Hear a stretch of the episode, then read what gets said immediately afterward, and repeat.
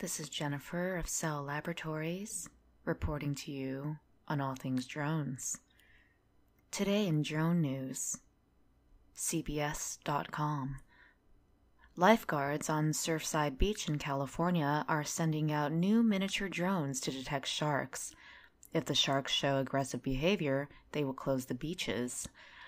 The drone allows lifeguards to get a bird's eye view in real time without so much as putting a toe in the water. On Monday, the drone recorded a juvenile great white in waist high water, although thankfully there were no swimmers at the time. Quote, this morning we launched it, and 10 minutes later we knew there were about 10 to 12 sharks all in the Surfside Beach area. It works great, he said. It flies up about a 100 feet, looks down at a wide area, and when we see shadows, we'll go down and focus on them. Chief Joe Bailey, a Seal Beach lifeguard, said to CBS LA. But Bailey said those sharks are babies and non aggressive.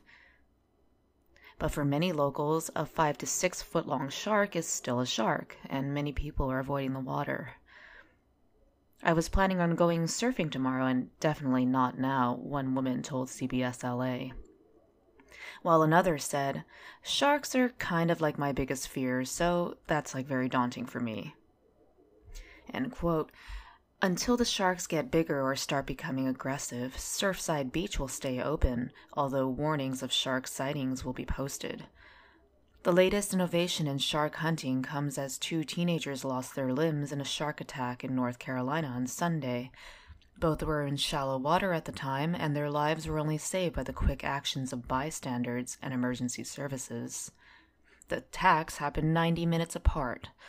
The mayor of Oak Island, where the attack happened, told the Associated Press on Monday that she didn't think they gave workers enough time to decide to close the beach between attacks. Bailey is not the first person to track sharks from the air. Stephen Kajiura, a professor from the Florida Atlantic University, has been using an old fashioned but no less effective single engine Cessna aircraft to monitor shark activity in the ocean for the past five years. Quote, Sharks are very attuned to temperature and they only hear off of the Florida's Atlantic coast in the narrow temperature band of around 21 to 24 degrees Celsius, he told Miami based WFOR TV.